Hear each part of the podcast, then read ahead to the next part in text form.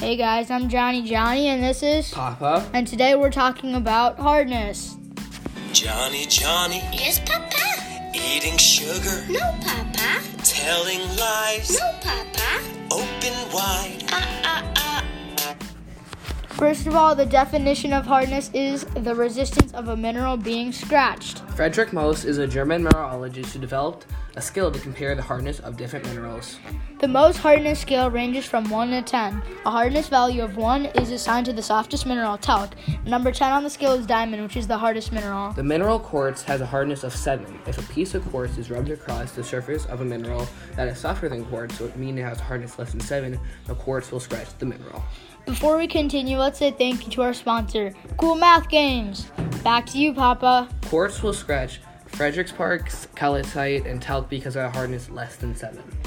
Quartz won't scratch topaz, corundum, or diamonds because it has a hardness greater than 7. Mineralogists use an ordinary object to compare hardness of unknown minerals. Some ordinary objects that are on the hardness scales are fingernails, pennies, and iron nails. If you're about to do a lab in science and wanted to find the hardness of a mineral, scratch the mineral against another mineral, and if it leaves a mark, that mineral is stronger than the other mineral. Thank you for watching the Johnny and John and Papa show, and see you tomorrow.